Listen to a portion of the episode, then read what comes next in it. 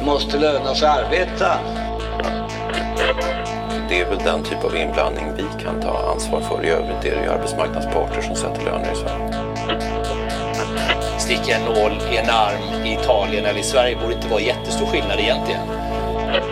För mig är det viktigt att vi har verktyg och redskap om det är så att konjunkturen vänder.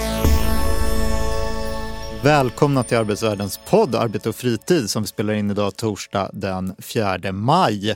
Vi tänkte återvända till ett eh, gammalt eh, kärt upplägg, nämligen att bara diskutera aktuella frågor på arbetsmarknaden den här gången. Vi ska prata lite om den vilda strejken på pendeln, om arbetsmarknadsläget enligt Johan Persson, om hur parterna ska hantera bristerna i omställningsstudiestödet och sen avslutar vi med lite framåtblickande AI-spaning. Och till vår hjälp idag har vi gästen Mikael Sjöberg som är kanslichef på TCO. Välkommen! Tack ska du ha. Britta hon har fått ledigt idag. Vi är två Mikael som ska eh, rodda det här. Alltså jag är ju Mikael Fältbaum, chefredaktör på Arbetsvärlden. Men vem är du Mikael Sjöberg? Jo, du blev statssekreterare 1996 har jag läst och du har varit på inrikesdepartementet, finansdepartementet, socialdepartementet. Du har varit generaldirektör på Arbetslivsinstitutet, på Arbetsmiljöverket och 2014 blev du generaldirektör för Arbetsförmedlingen. Och sen har du, du seglat in hit på TCO och varit kanslichef i två år ungefär. Mm, stämmer, lite styvt två år. Vilka ministrar har du jobbat med egentligen? Ja, de jag har jobbat direkt med, det är, jag började jobba med Blomman, Leif Blomberg, som var en gammal, eh, på den tiden hette det ju Metall, IF Metalls ordförande som gick och blev minister. Så det var så jag började. Mm. Sen avled ju han under en under tjänst så att säga. Och efter honom kom Lars Engqvist. Och eh, Lars och jag jobbade ihop i många år. Vi mm. började ju på inrikesdepartementet, vi var på finansdepartementet och sen var vi ganska länge ihop på, på social, socialdepartementet. Men det sista året på socialdepartementet då var jag statssekreterare åt Ylva Johansson som var sen arbetsmarknadsminister och numera kommissionär i EU-kommissionen. Eh, så det är de jag har jobbat direkt åt. Sen var det ju en herrans massa ministrar också som var på samma departement. Så att det, det, det rörs ju mer än vad man tror ibland i, i ministerkretsar och med portföljförändringar och så. så just det, var... jag föreslog att du skulle börja berätta gamla anekdoter med Göran Persson och sådär. Men eh, ja, det, det nappade inte riktigt. Ja, men precis. Troligen för att de är för många, att det är svårt att sortera i dem. Men, men det var en fantastiskt rolig tid tyckte jag att vara i, i eh, departementsvärlden. Just det. Sen hade du Ylva Johansson som arbetsmarknadsminister när du var på eh, Arbetsförmedlingen också. Ja, men det stämmer. Jag var ju utnämnd av alliansregeringen, av Elisabeth Svantesson. Men de förlorade ju valet sen ett halvår senare och då kom Ylva in som minister. Så att eh, under huvuddelen av tiden på Arbetsförmedlingen så var det Ylva som var minister. Just det. Det här ger ju en bra grund för att ha bra spaningar om aktuella arbetsmarknadsfrågor, eh, tänker jag. Eller det vet jag ju att du har. Så jag tänkte vi skulle, kan vi inte börja med att prata om den här vilda strejken på pendeln? Det var tre dagar eh, förra månaden som eh, lokförarna strejkade för att de tyckte att det här med ensamarbete på pendeltåg inte var någon god idé när MTR och till och med Stockholmsregionens politiker eh, blandade sig i det här hur, hur pendeltågen skulle skötas. Det här med vild strejk, tänker jag, det, vi kan ju börja där. Det är väldigt ovanligt i Sverige. Jag såg det en handfull de senaste tio åren. Och det är ju dessutom någonting då som inte kan eh, omfamnas av facken. Det är en eh, speciell situation. Vad är din eh, tanke om det där? Ja, men det är ju som du säger, det är väldigt ovanligt i Sverige. Och jag tror faktiskt också att det är en av grunderna till att vi vi har haft en bra reallöneökning i Sverige. Arbetsgivarna kan lita på svensk fackföreningsrörelse och ingångna kollektivavtal. Och då är det klart att priset på de avtalen stiger för arbetsgivarna. När liksom, de är beredda att betala lite mer när de vet att det blir arbetsfred efter att de avtalen är påskrivna. Så Just det är någonting för som... De vilda strejker som man hade på 70 70-talet då handlade det ofta om att man skulle komma upp lite över andra i löneutveckling. Ja, det blir ju någon form av intern konkurrens mellan olika branscher eller sektorer. Mm. Och man får inte tappa bort perspektivet att vilda strejker mer europeiskt eller, eller så att säga globalt, då blandas ju väldigt ofta in också politiska eh, frågor. Så att, att får man, får man så att säga vilda strejker som en mer vardaglig eh, händelse, då kommer nästan alltid också politiska perspektiv in i det hela. Och då kommer priset på, på så att säga, löneavtalen att, att eh, förändras. Det kommer att, att inte bli lika lönsamt. Just det. Men hur ska man, eh, ur ett fackligt perspektiv då, eh, så kan man liksom inte ställa upp på vilda strejker. Alltså det blir en problematisk situation för en fackförbund. Ja, det är till och med så att en facklig organisation har ju också till uppgift att både förklara och uppmana sina medlemmar att inte eh, strejka eller vidta andra stridsåtgärder. Så man ska ju vara en aktiv part i att försöka att, så att säga, kyla ner situationen. Eh, sen är det ju alltid viktigt att, eh, åtminstone som det är i Sverige, det är min bild i alla fall, så det är klart att sådana här aktioner, det kommer ju ifrån att det finns ett problem.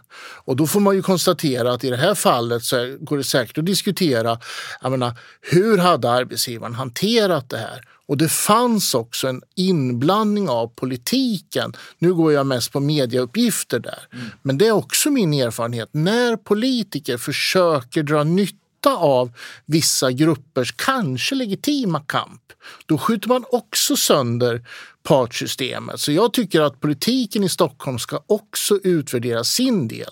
Annars blir det bara en fråga om eh, de fackliga och arbetsgivarna. Men vad sades i valrörelsen? Hur agerade vissa ledande politiker? Annars kanske de så att säga, kan fortsätta som om inget hade hänt. Ingenting har man lärt sig. Så där finns det en viktig lärdom för politiken att ta. Just det, och det som hände var väl ungefär då att eh, man gick till val, Socialdemokraterna framför allt på att eh, det inte skulle bli något sånt här ensamarbete på pendeln. Och sen så svängde man efter vidare utredning och sa att det skulle bli det. Ja, men det är den bild jag har fått också, att, att eh, Socialdemokraterna i, i Stockholmsregionen krokade arm med de som var så att säga fackligt aktiva.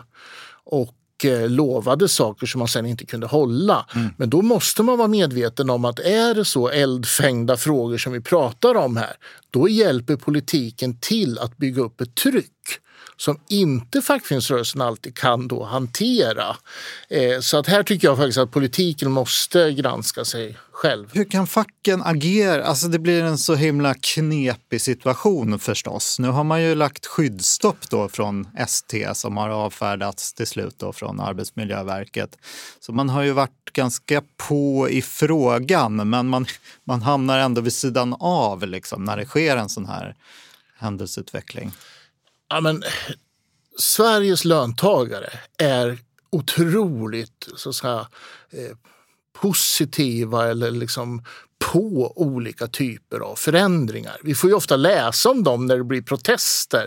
Men svensk arbetsmarknad är ju en av världens mest dynamiska arbetsmarknader och det hanteras överallt, på företag och i offentlig sektor, dag till dag. Ofta när det uppstår sådana här situationer då är det ju faktiskt att arbetsgivaren har inte lyckats att i dialog, vare sig med de fackliga eller med skyddsombud eller med sina medarbetare, både förklara varför gör vi det här och hur ser alternativen ut. Och det där tror jag man ska ta med sig. Där har ju facken en viktig roll att, att driva på och vara en aktiv part. Och i, vi ser ju det i Sverige. 99,9999 procent så lyckas man ju i de lägena.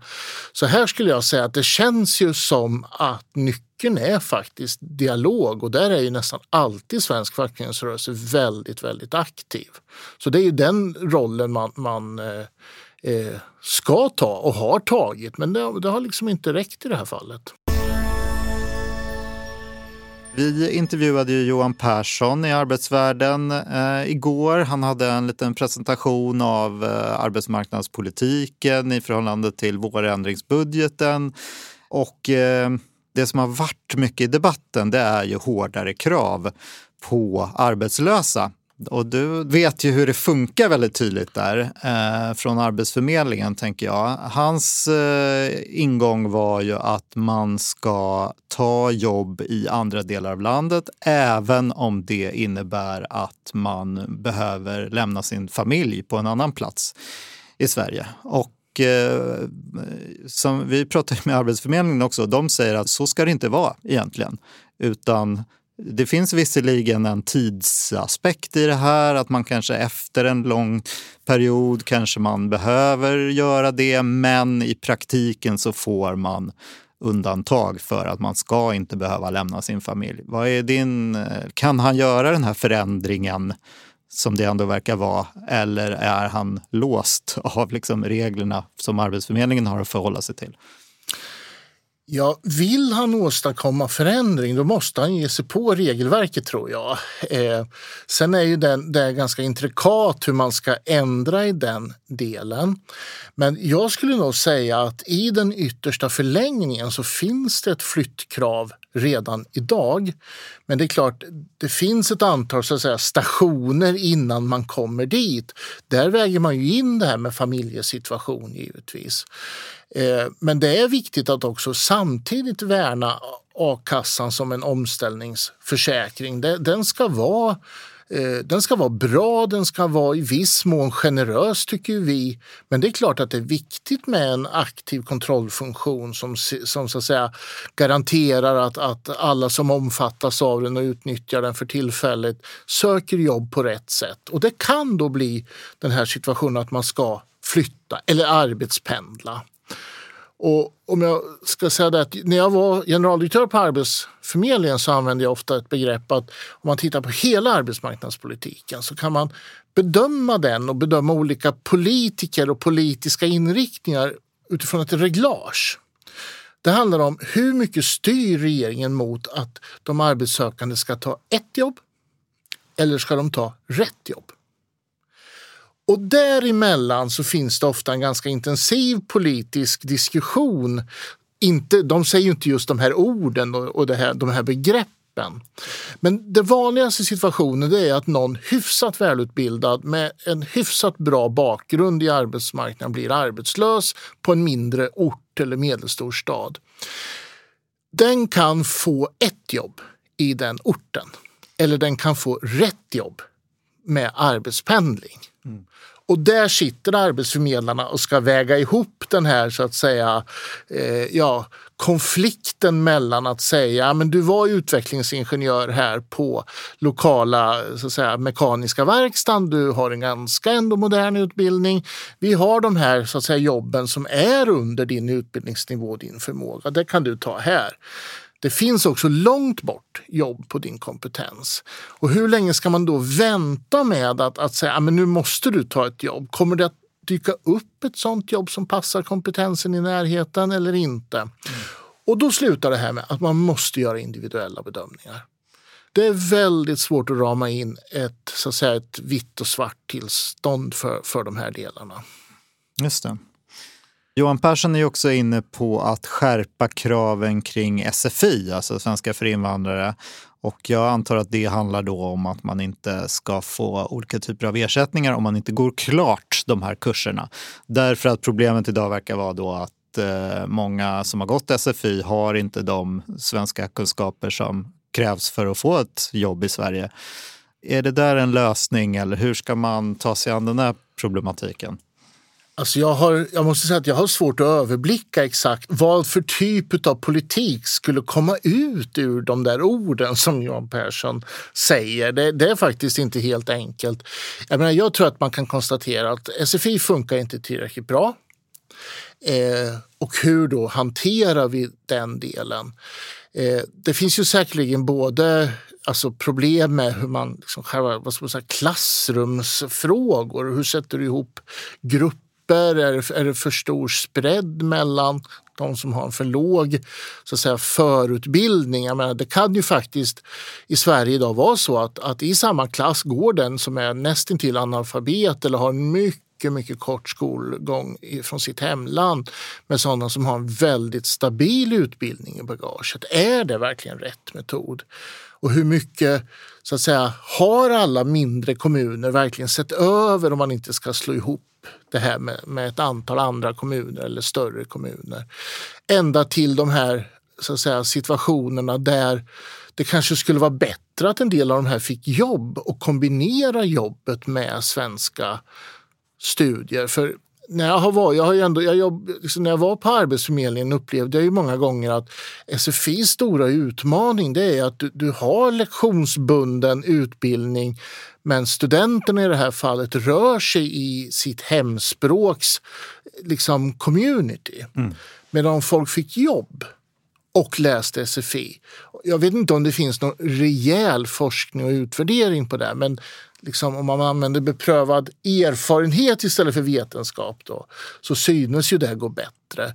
Så här tror jag man måste tänka igenom flera delar i kedjan för att hitta Vad är det för jobb man kan få då i Sverige med eh, halvtaskig svenska? Ja, men man kan, det finns ju en hel del jobb och, här, och, och återigen måste man börja säga att ibland ställs det för höga krav på svenska kunskaper. Därför att det är, det, det är liksom en, en, för, en för, för en högst vardaglig arbetsgivare kanske det känns bekvämt att, att tänka men det är klart att jag måste kunna svenska. Men det är faktiskt inte alltid så. Och det bör man hårt granska om vi vill få in fler på arbetsmarknaden. Sen men varför det... gör man så då? Men när det är ju brist på arbetskraft i flera sektorer. Varför är arbetsgivarna så himla inställda då fortfarande, eller allt för inställda på att folk ska kunna svenska? Ja, men dels tror jag att man helt enkelt eh, man gör det inte för pin eller för att, att krångla till utan man, man vill ha smidiga anställningsprocesser. Man kanske inte är van vid att, att eh, man kanske aldrig har haft någon anställd som har en, en svag svenska. Man kan inte riktigt se hur det där skulle fungera och då tar man det snabbaste vägen framåt. Det är att säga att det är klart man måste kunna svenska på det här jobbet. Det är likadant som att man sorterar ju stenhårt på fullgjord gymnasieutbildning. Det blir ju i princip två högar vid ansökningstillfället.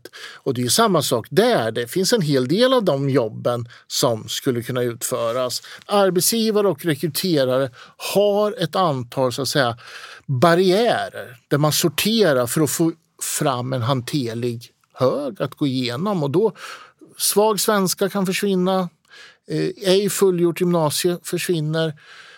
Och vill man så kan man jobba mer med de delarna, givetvis. Sen ska vi inte negligera behovet av svenska och så vidare därför att det kan ju vara så att det här jobbet tar slut någon gång och då är det bra att den kan svenska för att kunna så att säga, ta sig vidare till andra jobb. Men ibland kan man jobba mer med, med de här Eh, så att säga, kravställandet. Just det. En annan grej som Johan Persson var inne på i intervjun med oss då var ju den här förändrade a-kassan. Det ligger ju en gammal utredning om att eh, man ska inte titta på arbetstid utan man ska titta på arbetsinkomst vilket då skulle kunna bredda a-kassan till grupper som inte har omfattats tidigare. Något som TCO har varit för och som han verkligen hyllar eh, i den här intervjun. Eh, jag vet inte om han har varit inne på det direkt tidigare och Eh, det måste ju vara härligt för TCO att höra att eh, den här utredningen lever. Ja, jag hade inte hört att han har varit inne på det innan. Det är möjligtvis att någon av våra experter som, som ja. sitter i utredningar och så eller har, har fångat upp någonting. För mig var det en, en, en nyhet och en mycket glädjande sådan. Eh, vi tror ju att a-kassan Alltså dels att den fyller en väldigt, väldigt viktig funktion i, på arbetsmarknaden och i samhället. Och därmed är det viktigt att vårda den, att både titta på saker som inte fungerar men och, och vara beredd att justera. Så vi blev ju väldigt glada att, att han fångar upp det här förslaget. Vi tror ju att det blir en bättre a-kassa. Mm. Är det några andra grejer i det som Johan Persson har stått för som arbetsmarknadsminister som du eh, har gått igång på, som du vill prata om? Jag tänker det är ju det här med, eh, han verkar ju eh, ha svängt lite grann och stödjer yrkesvux med nya pengar. Det antar att det, det faller TCO på läppen. Några andra frågor som du sådär eh, ur ett eh, fackligt perspektiv går igång på? Alltså jag tror att man ska tänka, kanske inte bara utifrån ett fackligt perspektiv, att eh, nu ser det ut som att vi får en, en ökad hetta i arbetsmarknadspolitiken därför att konjunkturen ser lite annorlunda ut och så vidare. Det blir ibland väldigt mycket diskussion om a-kassan kopplat till arbetslösa. Och där kan det ju vara bra att komma ihåg att det är ju inte ens en majoritet av de arbetssökande har ju a-kassa. Och om man använder a-kassa som likhetstecken också med arbetslöshet, då kan man väldigt lätt få en lite felaktig bild av hur arbetslöshetsgruppen ser ut. Alltså en väldigt stor del av dem har alltså inte jobbat så mycket att de kan få a-kassa. Nu är ju ofta reglerna, jag jobbade bland annat, jag drev den frågan att reglerna skulle vara samma mellan de olika bidragssystemen, det här med sanktioner. Så att på ett sätt kan man väl säga att om man vill skärpa sanktionskraven i a-kassan så betyder det detsamma för aktivitetsstöd till exempel. Mm. Men jag tror att ordens makt över tanken finns och det innebär att pratar man bara hela tiden om a-kassa då kan liksom gemene man börja tänka sig att de arbetslösa, menar, om man har a-kassa då har man ju nyss varit i, på arbetsmarknaden. Hur svårt kan det vara egentligen att få dem i arbete? Och då är det ofta så här, nej det är inte särskilt svårt. De som går på a-kassa får i mycket stor utsträckning ett nytt jobb och dessutom ganska snabbt. Problemet är de som inte har a-kassa för att de antingen inte har kommit in på svensk arbetsmarknad eller att de har varit arbetslösa så länge att arbetsgivarna tar inte dem i första steget för att de kanske har varit 12 månaders arbetslösa. Man, statistiskt är det så här, redan vid 6 månaders arbetslöshet börjar det bli svårare att få ett nytt jobb. Vid 12 månader är det en dramatisk försvårning och vid 24 månader då, har, då står du långt från arbetsmarknaden. Så din kompetens och din förmåga kallnar mycket fortare än vad många människor kanske är medvetna om. Så de här perspektiven att det är inte bara a-kassan och man ska inte göra de så att säga, förenklingarna i språket för då kan ja, samhällsdebatten börja handla faktiskt om fel grupper. Ska vi lämna arbetsmarknadsläget och prata lite om eh, omställningsstudiestödet, tänkte jag. Vi har ju bland annat rapporterat om de här eh, bristande resurserna hos CSN som gör att man inte kan betala ut stödet till så många som det var tänkt. Pengar går tillbaks till statskassan och eh, regeringen vill inte skjuta till de här extra resurserna då som hade krävts för att anställa fler utredare. Istället ska CSN flytta om internt. Då. Och kritiken har ju varit ganska hård mot regeringen för det här. Ja, Veronica Magnusson på Vision, det är Akademikerförbundet SSR, det är Saco. Många kallar det för avtalsbrott. Det här är något som parterna, arbetsmarknadens parter och regeringen har, eller ja, statsmakten kanske man ska säga, kommit överens om och nu tillskjuts inte de här resurserna som facken krävde för att eh, luckra upp LAS. Hur ser du på det där? Jag, jag, jag blir både förvånad och jag tycker det är olyckligt att inte regeringen gav CSN de resurser som behövs för det här. Det försvårar nämligen också en del av diskussionen. Därför att på ett sätt tycker jag att man också ska vara medveten om det här är ett stort system, det är ett nytt system. Det är nästan aldrig så att en myndighet klarar det där perfekt år ett. Man, snarare ska man, brukar jag säga, värna systemen. De måste köras in och man måste testa dem lite grann för att se hur funkar regelverket, hur funkar något så enkelt fast det är oerhört komplext, de beslutssystem och ansökningssystem man har. Nu kommer den här debatten att bli väldigt rörig därför att regeringen gjorde så här. För att å ena sidan ska de kritiseras för att de inte ger korrekt, eh, korrekt med resurser. Samtidigt måste ju, tycker jag, vi som är väldigt måna om det här systemet ha en, en förståelse för att ett system har en inkörningsperiod. Så här tycker man nästan att regeringen eh, borde av ren smarthet ha gett de här pengarna för att liksom, de hade ändå fått en del kritik för att det inte fungerar. Då hade de lugnt kunnat säga att ah, men det är nytt, vi ska titta på det här, vi ska skruva på det, kom in med konkreta exempel om ni hittar någonting och sen liksom hade det här varit ganska smutt. Nu måste vi ju faktiskt markera, därför att det är ju så att vi har ingått ett avtal. Och, och staten kan inte agera som någon, någon liksom fri libero så fort de finns med i det hela. Det här är på riktigt. Alltså här sitter Sveriges liksom samlade partssystem och gör upp i väldigt känsliga frågor. Då kan vi inte ha liksom en, en joker som springer kring och tycker att det där kan vi väl hantera lite si och så. Så det är en väldigt allvarlig fråga. Är det Mats Persson som är jokern här? ja, det kan man ju undra. Regeringen i alla fall. Så får man, så får man in, i sitt inre se vem som passar in på den beskrivningen. Men det är viktigt att komma ihåg att vi ska också ha en viss respekt för att det inte funkar perfekt från dag ett. Men regeringen har rört till det här och jag tycker det är olyckligt. Vad kan parterna, facket, göra då? Man har ju liksom ingått ett avtal med staten och det finns ju liksom inga sanktionsmöjligheter utom att vara arg. Eller vad liksom... Ja, men jag tror trots allt att när, både, ja, när parterna, både arbetsgivare och, och eh, arbetstagare, är så eniga som man är så kommer det att, så att, säga, att räcka. Det, det, är en så pass tydlig signal. Däremot så, så Eh, kommer det säkerligen bli en rörig period här för det kommer vara svårt att hålla isär vad beror på att det är ett nytt system och att det är för lite resurser.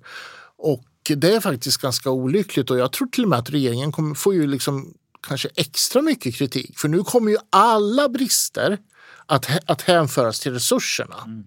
Och det är, så att säga, är man lite taktisk om man sitter i regeringen, då försöker man diska undan sånt så att man inte får kritik för sånt som man inte ska ha kritik för. Eh, men jag tror att eh, det viktiga är hur det här fungerar långsiktigt. Och där får inte regeringen slarva, men då ska inte vi heller slarva. Vi ska inte ta till för stora ord just nu och vi ska försöka skilja på vad är systeminkörning och vad är resursbrist. Prata om det numera berömda ordet att här måste det komma några vuxna in i rummet liksom, och hantera det här och det kommer vi från parternas sida i alla fall att se till att det finns. Ska vi gå in på vår eh, sista punkt då? Artificiell intelligens.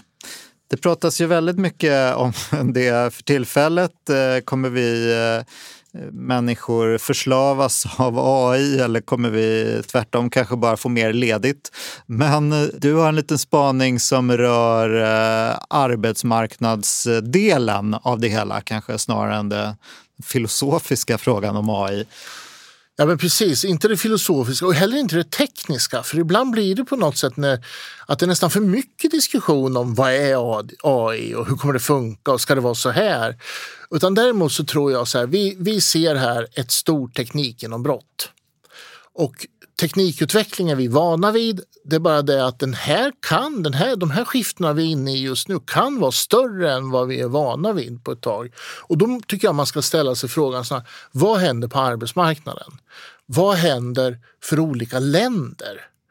Att arbetstillfällen kraftigt förändras eller försvinner. Till och med branscher eller företag försvinner. Sånt har vi varit med om i flera omgångar. Kan gå fortare nu. Jag tror ju då att, det, att tillväxten av jobb kommer vara lika stark som de, det antalet som försvinner. Men vart kommer de nya jobben att dyka upp? Det vet vi inte. Och jag tillhör ju de som hävdar att med globaliseringen har vi fått en tydligare konkurrens mellan länder också.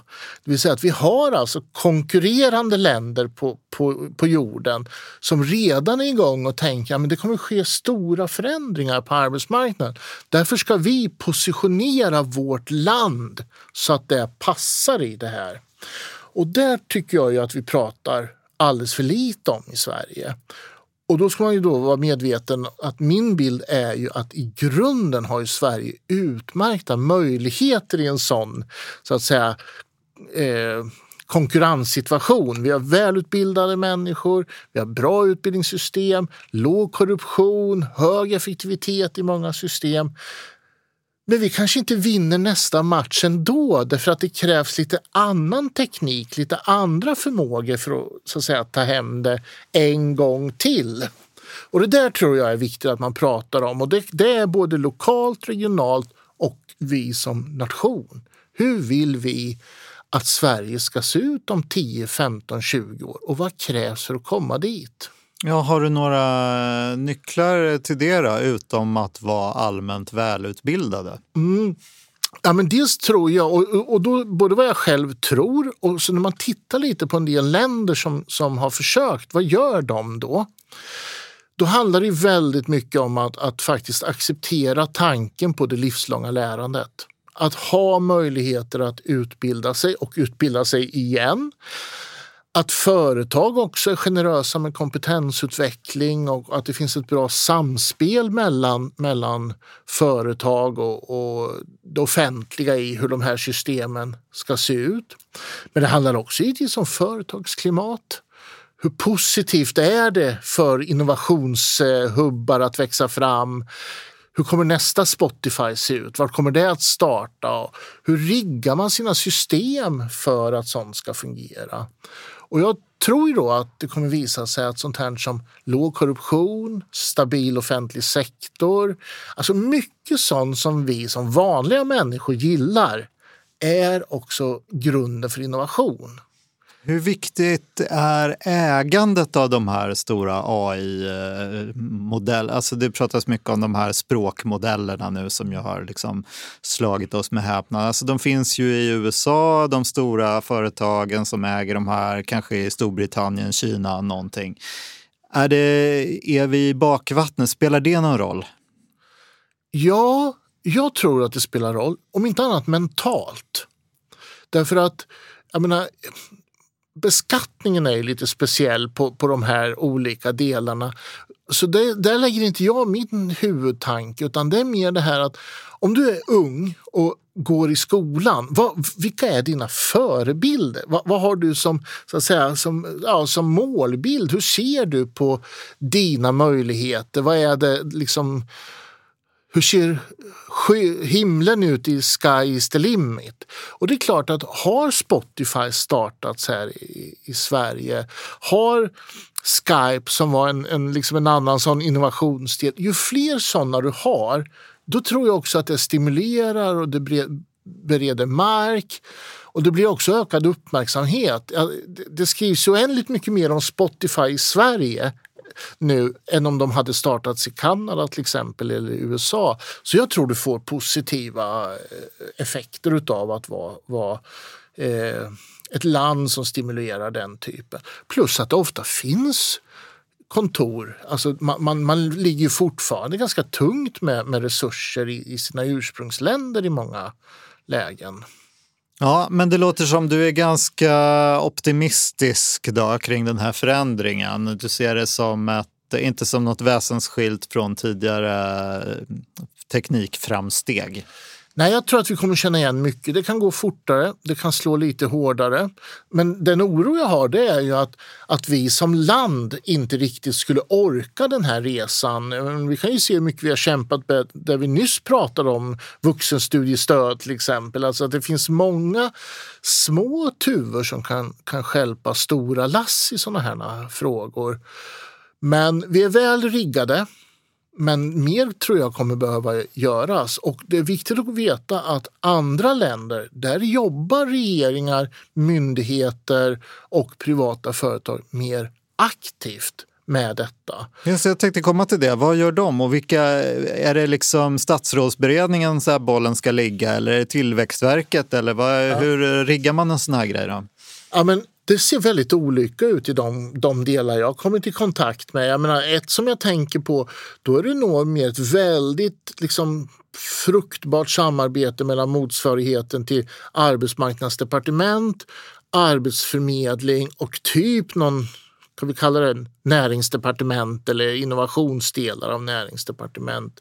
Där jag uppfattar att Arbetsförmedlingen har där tagit en mer policy bevakande roll och förse regeringen med, med liksom policybedömningar och omvärldsanalys och regeringen bollar då med myndigheten. Där finns ett sånt exempel. Just det, det är klart att det var Arbetsförmedlingen det skulle ligga på.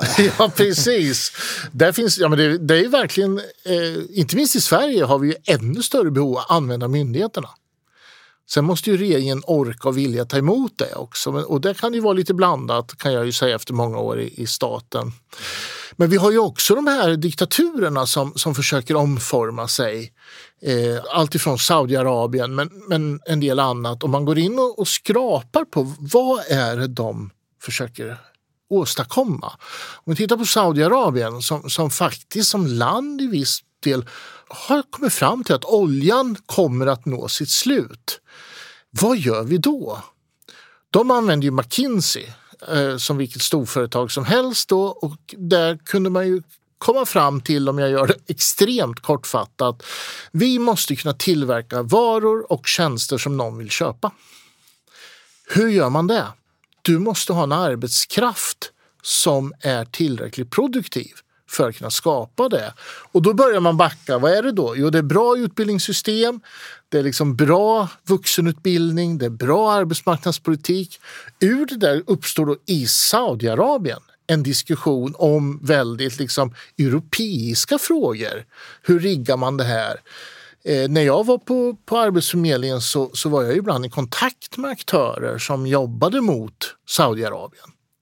Men, men det är verkligen, jag tar dem för att alla känner till Saudiarabien, men det finns också andra diktaturer eller semidiktaturer, jag är ingen specialist på vart de är på skalan, som när de gör motsvarande jobb, då landar de också ofta här kring utbildning, vuxenutbildning, arbetsmarknadspolitik, omställning för att de förstår att man måste vara, vara på topp där. Så att, att det finns olika metoder, både bland demokratier och diktaturer. Men jag tog det där när jag var på Arbetsförmedlingen som ett tydligt tecken på att många länder vill positionera sig. Och jag kanske inte tycker att Sverige har den sammanhållna eh, tanken kring det här.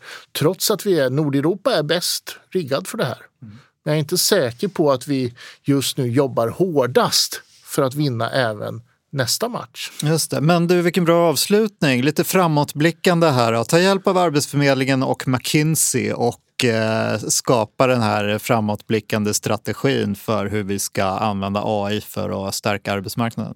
Ska vi inte säga också, och lyssna väldigt mycket på TCO? Just det. Du får väl säga det då. Mm. Tack så mycket, Mikael Sjöberg. Eh, vi ska säga att det är Anders Ljung som är tillbaka och klipper den här podden. Ja, du satt här och, och ville prata om AI säkert med din eh, KTH-bakgrund. Vi får ta ett avsnitt eh, med mer filosofisk och teknisk spaning också. Hörni, välkomna tillbaka om eh, två veckor sådär. Glöm inte att trycka på prenumerationsknappen så ni inte missar några avsnitt. Och hör av er om vad vi ska prata om framöver och vilka gäster ni vill se i podden också. Tack och adjö för idag. Tack ska ni ha.